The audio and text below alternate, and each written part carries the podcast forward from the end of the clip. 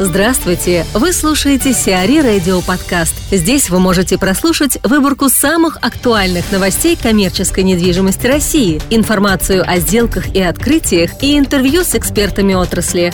Чтобы прослушать полные выпуски программ, загрузите приложение Сиари Radio в Apple Store или на Google Play. Владельца Водолея могут признать банкротом.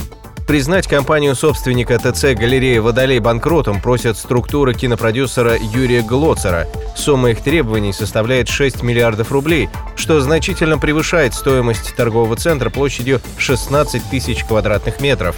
ТЦ «Галерея Водолей» на Ореховом бульваре на сегодняшний день оценивается в 25 миллионов долларов. Ранее собственник вел переговоры о продаже актива компании ТПС «Недвижимость» за 80 миллионов долларов. Однако из-за обвала рубля сделка сорвалась. Кроме Водолея, различным структурам Глоцера принадлежат помещения площадью 2000 квадратных метров на Тимирязевской, 1000 квадратных метров на Большой Драгомиловской и около полутора тысяч квадратных метров на Тверской улице.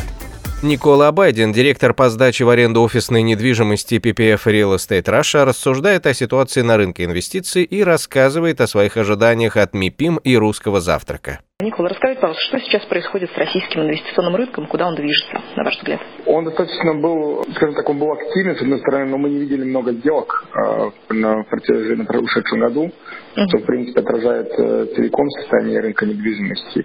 И сейчас, может быть, немножко укрепляется, и какой-то большую активность мы можем видеть в данный момент, потому что немножко как бы, ситуация стабилизировалась, по крайней мере, появились некие новые, более положительные экономические параметры, которые дают большую уверенность как инвесторам, так и потребителям. И э, немножко э, это дает, скажем так, положительный толчок к активизации инвесторов на рынке. То есть сейчас мы наблюдаем за теми сделками, которые происходят на инвестиционном рынке, и фактически по любой сделке ну, мы видим, что появляется это 3-4 инвестора, которые предлагают свои условия, что говорит о достаточно Э, положительным на сегодняшний день э, трендом. Можно ожидать, что в 2017 году количество сделок будет больше, чем было в 2016. Угу, это прекрасно. Какие сегменты сейчас наиболее востребованы, как вам кажется? Эм, ну, я бы сказал, что как бы, в принципе на качественные продукты инвесторы смотрят в каждом коммерческом сегменте, включая и офисную, и складскую, и ритейл недвижимость. Может быть, я немножко больше наблюдаем активности именно в, торговой недвижимости, поскольку те экономические параметры, о которых я говорил, придали немножко больше уверенности людям, именно как потребителям. И есть такое некое возможное ожидание, что потребители начнут больше тратить, поэтому э, в торговой недвижимости, наверное, можно ожидать какой-то позитивный тренд с точки зрения оборота средств, что самим собой повышает ценность объекта, и поэтому, может быть, инвестиционные, инвестиционные покупатели сегодня больше смотрят немножко на торговые центры, нежели на, на другие объекты. А офисная недвижимость недостаточно понятна, вакансия все еще высокая, спрос достаточно ограничен. Даже если есть спрос, как бы, ну, в принципе, спрос есть, просто он ограничен в том плане, что нет сильно нового много бизнеса, а идет какое-то переселение из менее качественного в более качественное. Это, соответственно, создает, э, ну, это сохраняет, продолжает сохранять низкие ставки аренды и продолжает сохранять и э, достаточно высокую активность, э, вакансию.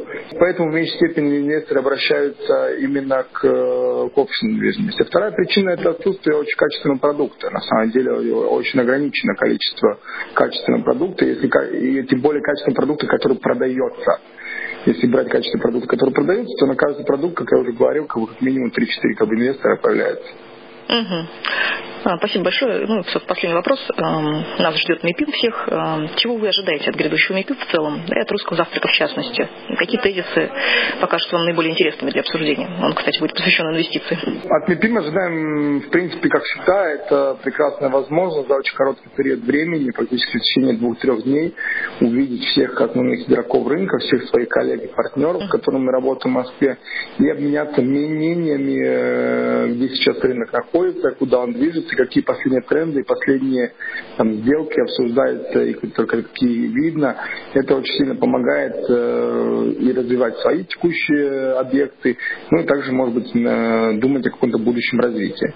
Э, мы, на самом деле, сейчас э, видим по, в том числе и прежде всего в офисной недвижимости, видим, э, что нас волнует по сравнению для нашего объекта Комсити, мы видим положительный тренд увеличения и спроса, и сделок э, э, аренды. И хотели бы, конечно, убедиться и подтвердить свое мнение с коллегами рынка. Яндекс договорился с О1 о помещениях в Авроре. Яндекс подписал арендное соглашение с компанией O1 Properties на помещение в бизнес-парке «Аврора». Площадь дополнительного офиса Яндекс составит 10 300 квадратных метров.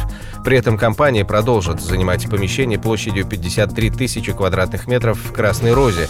Напомним, летом компания вела переговоры с KR Properties о выкупе своего офиса, а также дополнительных помещений, однако прийти к соглашению так и не удалось. Брокером сделки по аренде между Яндексом и O1 Properties выступила компания Colliers International. Россельхозбанк купил офисы у ММДЦ. Россельхозбанк стал владельцем офисного центра площадью около 10 тысяч квадратных метров рядом с ММДЦ Москва-Сити. По оценкам экспертов, сумма сделки по покупке БЦ Инком-Сити могла составить от 1 миллиарда 200 миллионов до 2,5 миллиардов рублей. Предполагается, что помещения будут использованы банком для размещения собственных сотрудников.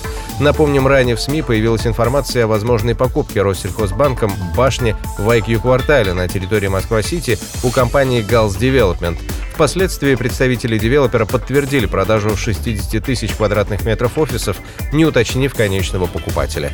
Если им стал Россельхозбанк, то актив может быть использован кредитной организацией для арендного бизнеса.